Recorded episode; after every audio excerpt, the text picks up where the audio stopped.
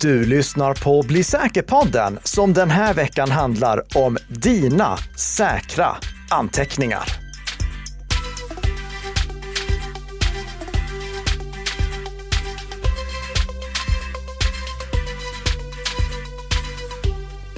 Och just anteckningar kanske kan kännas lite mondana sådär. Vi skriver ner på ett papper någonstans och så. Men det är ju en ganska stor del av vårt liv och det är nog ganska viktigt att de är säkra. Definitivt. Jag har skrivit många anteckningar som jag inte hade velat att skulle hamna i fel händer. Och med de anteckningsapparna som vi går igenom i det här avsnittet så ser vi till att det inte heller inträffar. Och det här avsnittet, Peter, när är det inspelat? Det är inspelat den sista augusti, det vill säga den trettioförsta då och sen den första september och eh, därmed så skulle avsnittet kunna heta Sommaren är kort.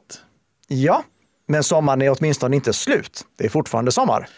Är det verkligen sommar? Det är fortfarande sommar. Kanske inte när vi tittar ut, men om vi går på det som Bitwarden sa, nämligen att de skulle lansera stöd för passkeys under sommaren tjugohundratjugotre, så är det fortfarande sommar. För de har inte gjort det än. Så hösten är inte riktigt kommen än. Vi får satsa på en brittsommar då.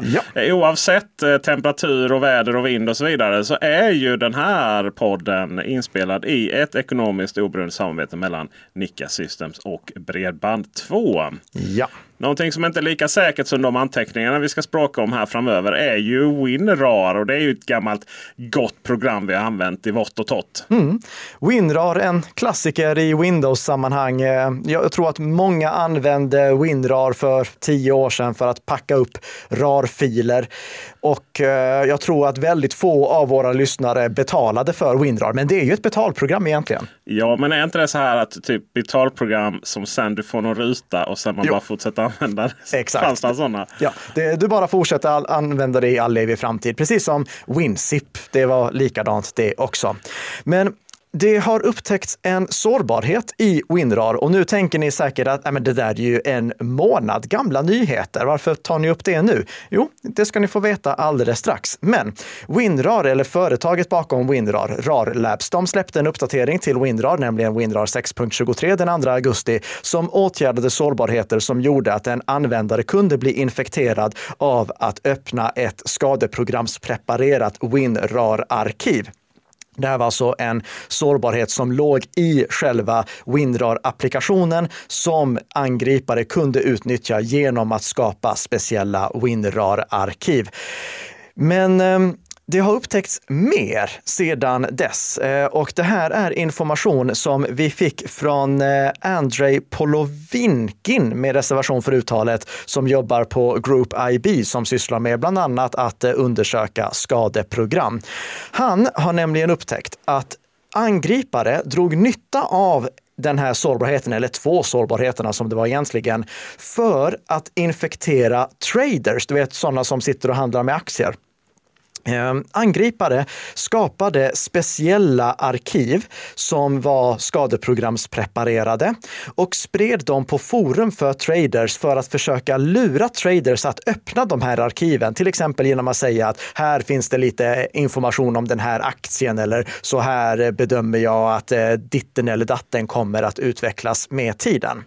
Och i den otroligt informationsrika bloggartikel som Group I B publicerade så står det så här, citat på engelska: "The cybercriminals are exploiting a vulnerability that allows them to spoof file extensions, which means that they are able to hide the launch of malicious code within an archive masquerading as a .jpeg, .txt or any other file format. They create a zip archive containing both malicious and non-malicious files. When the victim opens a specially crafted archive, the victim will usually see an image file and a folder with the same name as the image file. If the victim clicks on the decoy file, which can masquerade as an image, a script is executed that launches the next stage of the attack." Slut citat. Vad är det som vi får reda på av Group I B att angripare har gjort då? Jo, de har lyckats använda eller utnyttja en av de här sårbarheterna för att lägga Någonting som ser ut som helt vanliga textfiler eller bildfiler i zip-arkiv. Och låt oss säga, Peter, att du är en sån här trader. Du har tjänat jättemycket pengar på daytrading genom åren. Ja, det var, det var ja. väldigt hypotetiskt. Ja. Och så eh, ser du på ett forum ett eh, zip-arkiv som du uppmanas att ladda ner för att få lära dig någonting mer om det. Och när du öppnar det zip-arkivet så ligger det en .exe-fil eller en .msi-fil där i. Vad hade du gjort då? Då hade jag ju förstått att det var lite scammigt. Exakt. Varför skulle en information om en aktie vara en .exe-fil eller en .msi-fil, alltså ett exekverbart program? Men låt oss säga att det låg en textfil där i eller en bildfil. Hur hade du reagerat då? Alltså, om du frågar mig så hade jag tyckt det var lite konstigt att, att dela den här informationen via en zip-fil då, va? Mm. Men, men okej, okay. Tänk dig att det ligger tio stycken rapporter samlade. Ja, men då visst, okej. Okay. Ja. Mm. För sakens skull så hade jag väl klickat på dem snabbare än eh, det jordbrinner. Ja, jag kan i alla fall erkänna att jag hade lurats av den. Utan tvekan. Så här har vi ett riktigt bra exempel på hur angripare kan lura någon att infektera sig själv. Men lösningen, det är såklart att uppdatera till en säker version av WinRAR, vilket är sex punkt tjugotre eller senare. Eller bara eh, avinstallera WinRAR. Hur det... behöver man det? Du behöver, alltså vi har ju rekommenderat sju zip istället för WinRAR eftersom sju zip är gratis på riktigt. Det är dessutom öppen källkod. Men sju zip kan bara packa upp RAR-filer. sju zip kan inte packa RAR-filer. Men jag kan inte komma på något sammanhang då jag skulle vilja packa ihop en RAR-fil. Om jag skulle vilja liksom zippa ihop ett mängd, en mängd olika dokument, då hade jag ju använt zip-formatet istället. Och dessutom är det så att i höstens uppdatering av Windows elva, då får Windows inbyggt stöd för att packa upp RAR-filer. Så då behövs inte sju zip heller. Att det ens finns på liksom tankarna för Windows utveckling. Ja. Vi kan väl helt enkelt säga att det var inte så rat av angriparna att använda detta. Ja, ah, där fick du till det. Mm, tack så mycket, tack så mycket. Eh, saker som är plus, mm. det är ju alltid bättre än ja. saker som inte är. Minus är ju ofta sämre då. Mm.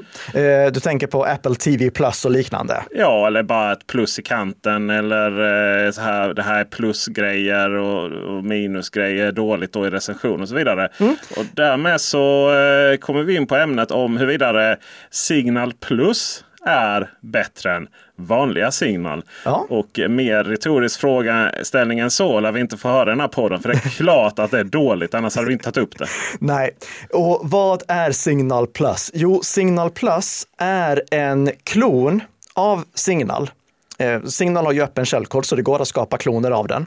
Och E S E T, de publicerade nu häromdagen en artikel på sin blogg We Live Security där de hade analyserat den här Signal Plus-appen som visade sig fungera som Signal-appen men också innehöll The Bad Bazaar malware, en, ett skadeprogram som tidigare använts för att spionera på uigurerna, och eh, E S E T tillskriver också just den här specifika attacken till Kina. Det som E S E T har upptäckt, det är att eh, angripare har skapat och publicerat klonade versioner, infekterade versioner av Signal och Telegram på Google Play Store och eh, även på Samsung Galaxy Store. Det, det här är alltså appar som inte bara har distribuerats via specifika sidor där någon måste ladda ner en A P K-fil och gå förbi massa varningar för att få installera den, utan det här är appar som har distribuerats via de officiella appbutikerna. Och eh, kopian av Telegram som kallades Flygram, den eh, fungerade som Telegram men stal också kontaktlistan, samtalsloggen, listan över Google-konton, och ifall användaren aktiverade backup av sin Telegram-instans så eh, stals den backupen också. Inte meddelandena men eh, den andra Telegram-relaterade informationen, och E S E T konstaterar att minst tretton tusen niohundrafemtiotre användare hade aktiverat den här funktionen. Men det är inte sådär jätteintressant. Det här har vi sett tidigare och dessutom så ska ingen använda Telegram under några omständigheter längre. Det är ju en hopplöst förlegad app som var jättebra en gång i tiden. Jag rekommenderade den en gång i tiden, men det finns ju inget skäl att använda den idag. Ja. Jo, men det är ju det. Så sakerna förändras och jag skrev till och med på nikka punkt se-bloggen att den inte var bäst ur ett säkerhetsperspektiv, men den var väldigt användarvänlig och hade många bra funktioner. Hur som helst, det som är intressant det är Signal Plus. Och Signal Plus var lite som den här telegramkopian, alltså den stal information från användaren, till exempel telefonens I M E I-nummer, telefonnummer, M A C-adress, information om uppkopplingen till mobilnätet, platsen, Wi-Fi-information och Google-konton och kontaktlista. Men dessutom någonting som E S E T inte hade sett tidigare och som jag inte heller hade sett tidigare. Hur ska angripare lyckas stjäla meddelanden som kommer via Signal? Jo, på ett väldigt enkelt sätt. Du, när du Peter kopplade ihop din Signal-app på mobilen med, Signal-dator, med Signal-appen på eh, datorn, ja. Då skannade du ju en Q R-kod och så kopplades de ihop. Just det. Det som Signal Plus gjorde, det var att de skötte den kopplingen helt automatiskt åt användaren. Smidigt. Bara det att de kopplade ihop användarens mobil med angriparens dator. Ja, så angriparen började få alla de här meddelandena. Men någonstans så skrattar vi för det var ju helt briljant ja, egentligen. Super. Så här, nästan så också uppenbart att det skulle komma fram också. Men, ja. Men visst. Jo, och det ja. syntes till och med i appen att din mobil är nu ihopkopplad med en annan dator. Ja. Så hur som helst, det här är någonting som självfallet är en viktig påminnelse om att enbart installera de officiella apparna, installera den officiella signalappen och inte någonting annat. Vi kan också konstatera att E S E T skriver att eh, Google har plockat bort båda de här infekterade apparna från Google Play Store, men de skriver också att båda apparna fortfarande är tillgängliga på Samsung Galaxy Store vid, sam- vid eh, tidpunkten då de publicerade eller skrev det här blogginlägget. Blogginlägget publicerades den trettionde augusti tjugohundratjugotre. Vet du vad? Kul om Signal. Mm. Jag känner mig som ett riktigt U F O när jag är där nu. Jaha. För jag har fått ett U F O som symbol. Ja, du har fått en sån liten... Eh, eh, du, du har börjat prenumerera på Signals... Eh, Ja, ja, Signals, nej, men alltså, Signal är ju finansierat via donationer. Så jag har en liten stjärna in till ah. min profilbild. Som Varför du, fick du en stjärna då? För att jag betalar femtio kronor i månaden för att stötta Signal. All right. Mm. Och jag fick ju ett U F O här av en kompis som heter Sopp för övrigt. Han är lite skön för han, har, han, är en sån, han, har, han, han tar integritet på allvar. Han har en egen eh, mastodonserver bara för sig själv. Ja. Om ni vill ni hänga med honom så heter han Sopp eh, at social punkt sopp punkt se eh, Z O P. Men han eh, skickade faktiskt en liten eh, ett litet så här, du vet som man swishar till varandra så här får du sextio kronor. Mm. Nej, här får du inte alls sextio kronor. Här får du sextio dagar av eh, ett litet U F O. Så tryckte jag på den eh, och så fick jag då reda på att han har då donerat eh, en viss summa. Jag fick inte se summan. Eh, och i sextio dagar så får jag den här lilla symbolen. Det är ju lite roligt sätt att finansiera Signal på. Jag visste inte ens att den funktionen fanns. Nej, inte jag heller. Det ska sägas att jag kunde inte öppna det på desktop utan då stod det att jag var tvungen och öppnade i mobilen. Okej. Okay. Det är då alltså troligtvis någon ny funktion. Ja. Mm. Så... Men, men vä- väldigt kul. Det, då har du ett U F O nu ja. Och jag har en liten stjärna. Mm. Så med det så är vi inne på veckans huvudämne, säkra anteckningar. Och ja, vad är det vi sparar egentligen i anteckningar? Det är en sån grej som är som en del av vår vardag så vi knappt tänker på den. Jag brukar helt enkelt nästan i allt jag gör bara öppna en ny anteckning och så skriver jag ner det som är för stunden. Och ibland så går jag igenom historiskt och tittar. Jag vet knappt vad det är jag har skrivit om och sådär. Och någon, ibland har jag bara någon, ja vad jag hoppas inte ett lösenord. För lösenord sparar jag ju faktiskt inte i anteckningar och sådär. Nej, men, men det är lätt att känslig information hamnar i anteckningar så som lösenord. Även om de inte ska vara där. Vilken anteckningsapp använder du? Jag är ju behäft med Apples ekosystem så det är Apple anteckningar. Anteckningar för hela slanten. Okej, okay. Ja. Vilken använder du? Jag använder Obsidian. Och Obsidian är en anteckningsapp som vi inte ska prata om den här veckan, utan den pratar vi om nästa vecka. Ah. För vi ska dela upp det på det här sättet. Vi ska börja det här avsnittet med att prata om säkra anteckningar av den traditionella anteckningsappstypen. Alltså, du vet, Evernote, OneNote, de här klassiska anteckningsapparna som alltid har funnits, där du har en kolumn på vänster med dina anteckningar, du klickar på anteckningen och så får du upp den. Det är så som anteckningsappar alltid har funkat. Vi ska kolla på sådana anteckningsappar den här veckan. Nästa vecka, då kommer vi att prata om det vi kallar second brain anteckningsappar, där det kanske är ännu viktigare att vi har hög säkerhet. För jag använder Obsidian för att egentligen ha det som min andra hjärna. Där, den informationen som inte jag får plats med där inne, den dumpar jag över i Obsidian. Och Obsidian är en fantastisk anteckningsapp som är lätt att komma igång med, men vill du bli bra på att använda den, då kräver det faktiskt att du tränar och lär dig hur den fungerar. Så det finns en liten insats där från din sida för att du ska börja använda den. Så är inte fallet med de apparna som vi kommer prata om den här veckan. För de apparna, de är helt självförklarande, superlätta att komma igång med och fungerar precis så som du har tänkt. Anledningen till att jag nämner att vi kommer prata om Obsidian och kanske även Anytype nästa vecka, det är att eh, det är många som börjar plugga nu. Alltså många som börjar högskola eller universitet. Eh, kanske till och med eh, någon som går på gymnasiet som lyssnar på oss. Hej på ja, dig i så fall. K U-utbildning. Ja, det är yrkeshögskoleutbildningar. Det, det finns jättemånga som börjar plugga nu. Och ni vill kanske ha ett kraftfullare anteckningsverktyg som är optimerat för till exempel studier, research och liknande. Då kan det vara bra att redan nu börja kolla på Obsidian eller Anytype. Men för alla andra som bara vill ha en enkel anteckningsbok, som inte vill lära sig någon ny app, eh, ni kommer nu få tips på fyra stycken säkra anteckningsappar. För problemet med Evernote och OneNote, det är ju att även om datan synkroniseras krypterat, så synkroniseras den inte totalsträckskrypterat. Vilket innebär att Eh, företaget bakom eh, Evernote eller då Microsoft som ligger bakom OneNote kan komma åt informationen, vilket kan vara problematiskt. Och skulle det vara så att Evernote drabbas av ett intrång, då skulle den informationen kunna läcka som ni har sparat där. Jag säger inte att det sker, jag säger att det kan ske. Så det är mycket bättre att ha totalsträckskrypterade anteckningsappar där det problemet inte finns. Det, det är bara ni själva som kommer åt informationen, ingen annan. Det finns ju heller ingen anledning där att inte ha det. Nej, alltså vi, vi har löst säkra anteckningsappar. Det, ja. det, det, det finns inget skäl att inte använda en säker anteckningsapp idag. Vad har vi mer för krav på dessa appar? Utöver totalsträckskryptering så måste de också ha offline-stöd. Det finns anteckningsappar som bara funkar när du är uppkopplad mot nätet. Jag tänker till exempel på Notion.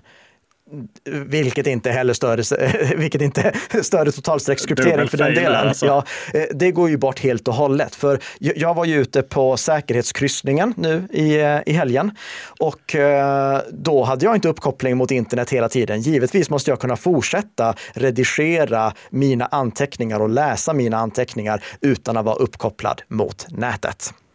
Så, vi tar nu och går igenom några traditionella anteckningslösningar, och eftersom du kör med Apple Notes ja. eller Apple Anteckningar, så börjar vi med Apple Anteckningar. Och då tänker ni kanske, men Apple Anteckningar, är det verkligen totalsträckskrypterat? Nej, inte som standard. Men om ni aktiverar avancerat dataskydd för iCloud, då synkroniseras era anteckningar totalsträckskrypterat. Och det ska ju inte blandas ihop med låst läge då, som inte alla ska aktivera. Nej, och det är just det. Alla ska aktivera det som heter avancerat dataskydd. Men det, det här låst läge som vi också har pratat om, som är väldigt lätt att förväxla med avancerat dataskydd, det behöver bara de som är politiker, jobbar i försvaret eller är journalister eller frihetskämpar aktivera. Men avancerat dataskydd, det bör alla aktivera. Och okej, okay, om du har en gammal iOS-enhet som inte stödjer iOS sexton, då kan du inte aktivera det. Men om du kör underhållna enheter från Apple, då ska du aktivera avancerat dataskydd. Och den stora fördelen med Apple Anteckningar, det är ju den fantastiska integrationen i Apples ekosystem. Att det, det funkar eh, utan att du behöver tänka på det. Du kan dra musmarkören ner i högra hörnet på din Mac för att skapa en ny anteckning. Det, det är ju verkligen helinbyggt i Apples ekosystem. Det är den stora fördelen. Den stora nackdelen, den kommer ifall du har en enhet som inte är en del av Apples ekosystem. Om du också har en ja, Android-mobil eller en Windows-dator eller en Linux-dator. Det är ju, funkar ju på webben där, på datorerna. Men i Android-mobilerna är det nog tufft. Då finns det ja, nog bättre. Det finns bättre där. Eh, någonting som är unikt för Apple Anteckningar av alla de fyra appar som vi går igenom nu, det är att det är den enda som stödjer handskrivna anteckningar, alltså så att du kan anteckna med stylus. Apple och, Pencil Apple tror jag Pencil, Apple-användarna vill att du ska använda korrekt armhalla. Ja, mm, ursäkta. Och den är också ensam tillsammans med Joplin, som vi kommer till alldeles strax, om att stödja delning av anteckningar, så att du kan dela anteckningar med dina vänner, kollegor eller dina kursare, under förutsättning att de också har avancerat dataskydd aktiverat. Så om du lever i Apples ekosystem och inte har några planer på att lämna det och inte har några planer på att dela anteckningar med någon utanför Apples ekosystem, då är Apple Anteckningar en riktigt bra läge, äh, lösning. Men om du däremot vill ha någonting som är cross-platform, fungerar mellan alla enheter oavsett om du kör Apples produkter eller om du kör Android eller Windows eller Linux, då är kanske Joplin någonting att kolla på. Joplin har dessutom öppen källkod, vilket givetvis inte Apple Notes har, och Joplin är gratis. Så du behöver inte betala någonting för det. Även om du kan. Du kan betala för det, du kan donera och du kan också prenumerera på det som heter Joplin Cloud. Joplin Cloud gör att du kan samarbeta totalsträckskrypterat, eller dela ska jag snarare säga, anteckningar med andra Joplin-användare via Joplin Cloud. Det kostar typ sextio euro per år och då får du lagra tio gigabyte med filer där. Den här funktionen, den är dock inte nödvändig, och om du inte vill så behöver du inte synkronisera dina anteckningar via Joplin Cloud, utan du kan synkronisera dina anteckningar via Dropbox eller via eh, OneDrive eller via Nextcloud eller vilken molntjänst som du nu än vill använda. Joplin är en väldigt välutvecklad, den har hängt med länge, en app som har otrolig funktionalitet och otrolig flexibilitet som gör att du kan anpassa Joplin för just dig och de förutsättningar som du har. Värt att tänka på, det är att precis som Apple Notes är inte Joplin totalsträckskrypterat som standard. Så du måste aktivera det själv. Och sen finns det en stor nackdel, en jättenackdel, som gör att jag personligen inte kan använda Joplin. Vi kommer i nästa avsnitt att prata lite mer om Markdown. Men Markdown är kort och gott ett otroligt effektivt sätt att skriva anteckningar. Du skriver det i råtext, alltså utan att du ser fetmarkeringar och liknande. Och sen så konverteras det automatiskt till text som är rik, där det, du kan se markeringar, fetmarkeringar, kursiveringar och liknande. Det här sköts helt automatiskt bakom kulisserna i desktopversionen av Joplin. Men i mobilversionen, då måste jag växla mellan ett läge där jag kan se anteckningen så som den ser ut och ett läge där jag kan redigera den. Och det funkar inte för min hjärna. Jag älskar One, eh, OneNote. Jag älskar Markdown. Sorry, jag har spelsägning där. Ja. Och det kommer vi till nästa vecka när vi pratar om Obsidian. Men jag kan inte växla mellan de två lägena. Det funkar inte för mitt huvud. Du vet, en av fördelarna med att anteckna med penna och papper, det är att utöver innehållet du antecknar så får du en, en liten relation till pappret du har skrivit på. Du vet hur det ser ut. Det får du ju inte på samma sätt med en digital anteckning. Och du får det definitivt inte om anteckningen ser ut på två olika sätt. Så jag klarar inte det, men det finns kanske de som gör det. Sen har eh, eh, Joplin inte heller någon webbeditor, så du måste installera applikationen på din dator för att kunna använda den. Ett alternativ som därför har tilltalat mig mer är Standard Notes. Och Standard Notes är superenkel att komma igång med och säker som standard. Du behöver inte fundera på hur du ska konfigurera Standard Notes. Du behöver inte välja vad du ska synkronisera genom. Du behöver inte aktivera totalstreckskryptering. Allt det sköts automatiskt. Du skapar bara ett konto och sen använder du antingen webbappen eller laddar ner appen till din dator eller mobil och arbetar därigenom. Det är säkert som standard så att du inte kan göra fel.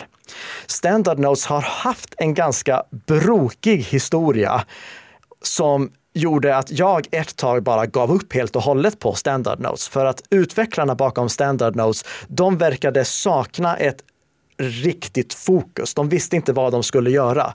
Så de började bygga in en massa olika redigeringsmiljöer, olika editorer som du kunde använda. Så om du ville ha en markdown-editor, då kunde du använda den editorn. Om du ville ha en traditionell, du vet, typ Windows eh, eh, WordPad-anteckningsmiljö, då kunde du installera den. Ville du bara ha ren text, då kunde du inst- använda den. Eh, ville du ha en annan markdown-editor, då kunde du använda en annan markdown-editor. Och så la de in massa, de, de la in två stycken olika uppgiftslösningar för att hantera uppgifter. De la in en tvåfaktorsautentiseringskodgenerator. Så att du kunde använda din anteckningsapp för att generera tvåfaktorsautentiserings-engångskoder. Det är ju... Det verkar som att alla vill använda. Ja, ha det. Det, det kan ju inte finnas mer än två personer som ens fått för sig att använda den funktionen. Så de visste verkligen inte vad de skulle göra. Och i slutändan så hade de typ tio stycken olika redigeringsmiljöer, tio olika editorer där ingen var bra. Men i fjol, då beslutade de sig för att ah, istället för att vi har tio stycken halvbra redigeringsmiljöer eller editorer, så gör vi en riktigt bra. Och den lanserade de i beta i fjol. Den kallas Super Editor. Det är egentligen en editor som heter Milkdown. Den är fantastisk. Den är riktigt bra att jobba med. De har lagt till stöd för bilagor också. Det var någonting som länge saknades. Du kunde inte ladda upp bilder att ha i dina anteckningar. Och eh, tidigare så hade de också begränsat så att gratisanvändare inte fick använda tvåfaktorsautentisering. Och det vet du vad jag tycker om. Att och det var ha... alltså inte generatorn då, utan själva inloggningen. Då. Precis. Ja. Och att låsa tvåfaktorsautentisering bakom en betalfunktion. Ja, det är tokigt. Det går Vilket inte. Tossigt. Ja. Men nu har Standard Notes blivit riktigt bra. Det är en mycket trevlig app. Men till skillnad från Joplin, som är helt gratis, så är Standard Notes väldigt begränsad i sin gratisversion. Standard Notes är en riktig freemium-lösning. Standard Notes är i grundgratisversionen bara en ren råtexteditor. Du kan inte liksom lägga in tabeller eller någonting sånt i dina anteckningar om du inte betalar. Och om du vill kunna lägga in bilagor, vilket jag tycker att, alltså, givetvis ska man kunna ha bilder, skärmdumpar och liknande i sin anteckningsapp, då måste du ha Professional-paketet. Och det kostar hundratjugo dollar per år. Ja, det är lite mycket pengar. Jag är inte villig att betala det. Det, det är för mycket, tycker jag. Det, jag säger inte att alla behöver tycka så, men jag tycker att det är för mycket. Och sen finns det också då några nackdelar. Det är till exempel, eh, jag behöver kunna s- strukturera mina anteckningar i mappar. Det går inte i Standard Notes, vilket givetvis går i alla de andra. Eh, Standard Notes har istället byggt en tagglösning så att du kan tagga dina anteckningar. Och sen så kan du bygga taggmappar för att strukturera dina anteckningar på det viset. Men jag behöver ju använda taggarna för att berätta vad anteckningen handlar om. Så för mig funkar det överhuvudtaget inte. Sen saknas det också stöd för att skriva eh, anteckningar för hand. Eh, det finns ingen samarbetslösning, men det finns en bra editor. Eh, den är lite dyr och eh, det fungerar mellan alla enheter. Det är öppen källkod. Och sen framförallt det som gör att jag tror att några älskar just eh, Standard Notes. Det är ingen tvekan om var de har sitt huvudfokus. Det ligger på säkerheten. Standard Notes har nu genomgått fyra tredjepartsgranskningar. De har otroligt bra dokumentation. De vet vad det är de pysslar med. De har byggt det här för att det ska vara den säkraste anteckningsappen som finns. Och det har de lyckats med. Då ska vi se här. Nu har vi tre alternativ som inte riktigt, riktigt ändå. Alla har sina kompromisser. Ska vi ja. se om vi ro hem det på den fjärde då? Ja, och det är Notesnook. Notesnook är en ny spelare Det är vad jag skulle kalla en Standard Notes-kopia. Inte för att de har klonat Standard Notes-projektet och gjort en så kallad fork av det, men för att det påminner väldigt mycket om Standard Notes. Det funkar på alla enheter, det funkar i webbläsaren, det ser ungefär likadant ut, det har ungefär samma funktioner. Men det som gjorde att jag började gilla Notesnook ett tag, det var att de redan från början bestämde sig för att göra en riktigt bra editor. Det finns bara en riktigt bra editor, inte tio stycken halvdåliga. Och den stödjer riktext även för gratisanvändare. För Notesnook är precis som Standard Notes en freemium-tjänst. Grundversionen är gratis, premiumversionen kostar sjuhundra spänn per år, alltså typ hälften av Standard Notes. Och då får du obegränsad lagring dessutom, medan Standard Notes har en begränsning på hundra gigabyte. Eh, Notesnook kräver då att du inte har bilagor större än femhundra megabyte, men det är kanske inte så många som har det. Men gratisversionen, den är mer funktionell. Du kan skapa listor, du kan skapa tabeller, du kan skapa kodblock. Så det, det finns bra funktionalitet, men vill du kunna liksom bädda in dina egna bilder, ladda upp bilder och få dem som en del av anteckningen, vilket jag tror att alla egentligen vill kunna göra, mm. då kostar det sjuhundra spänn per år. Den här appen, den saknar samarbetsfunktion, precis som Standard Notes, och den har inte genomgått någon tredjepartsgranskning än. Så även om det är en billigare version av Standard Notes, inte för att det är exakt samma kod, men för att den upplevelsemässigt är det, så är den... Jag känner mig inte lika trygg med den, framförallt inte med tanke på hur litet teamet bakom just Notesnook är. Det är ett väldigt litet team, det är fortfarande en väldigt ny app, och när de lanserade version två punkt noll i fjol, då fick jag så många synkroniseringskonflikter att jag tog mig för pannan. Alltså du vet, här har du två versioner av den här anteckningen, vilket är den nya? De verkar alltså inte riktigt än ha alla de testfunktioner, alla de, ska man säga, rutiner för att underhålla en professionell anteckningsapp som Standard Notes har. Men jag har stora förhoppningar om Notesnook på sikt, och jag får ju säga att det tilltalar mig att den kostar hälften så mycket. Så det ser bra ut. Notesnook kan definitivt bli en reell konkurrent i framtiden. Men som det ser ut just nu, då skulle jag säga att för Apple-användare, kör med Apple Notes. För dig som vill ha cross-platform och kan leva med en anteckningsapp som på mobilen inte stödjer rik redigering, kolla på Joplin. Och vill du ha en säker anteckningsapp som fungerar i webbläsaren och fungerar mellan alla enheter och som är stabil, kolla på Standard Notes. Och håll sedan ett vakande öga på Notesnook också, för att det kan bli en riktigt, riktigt intressant app på sikt, även om jag är lite försiktig med att rekommendera den än så länge. Om ni vill testa de här apparna så är de två förstnämnda gratis. Eh, Notesnook och Standard Notes har testversioner på nätet som ni kan testa i er webbläsare och uppleva hur de fungerar själv utan att behöva installera någonting eller köpa någonting. Så det tycker jag definitivt att ni ska testa. Länkar till alla de här olika apparna finns självfallet i våra show notes. Och om ni går och läser våra show notes, passa då också på att titta på den där prenumerera-knappen som du troligtvis hittar in till. För då får ni nämligen nästa fredag nästa del av vår genomgång av säkra anteckningar, när vi kollar på säkra andra hjärnor. Det vill ni garanterat inte missa. Så passa på att prenumerera på podden, lämna jättegärna en recension om ni gillar oss, och ha en riktigt trevlig helg, så hörs vi nästa fredag igen. Hej då!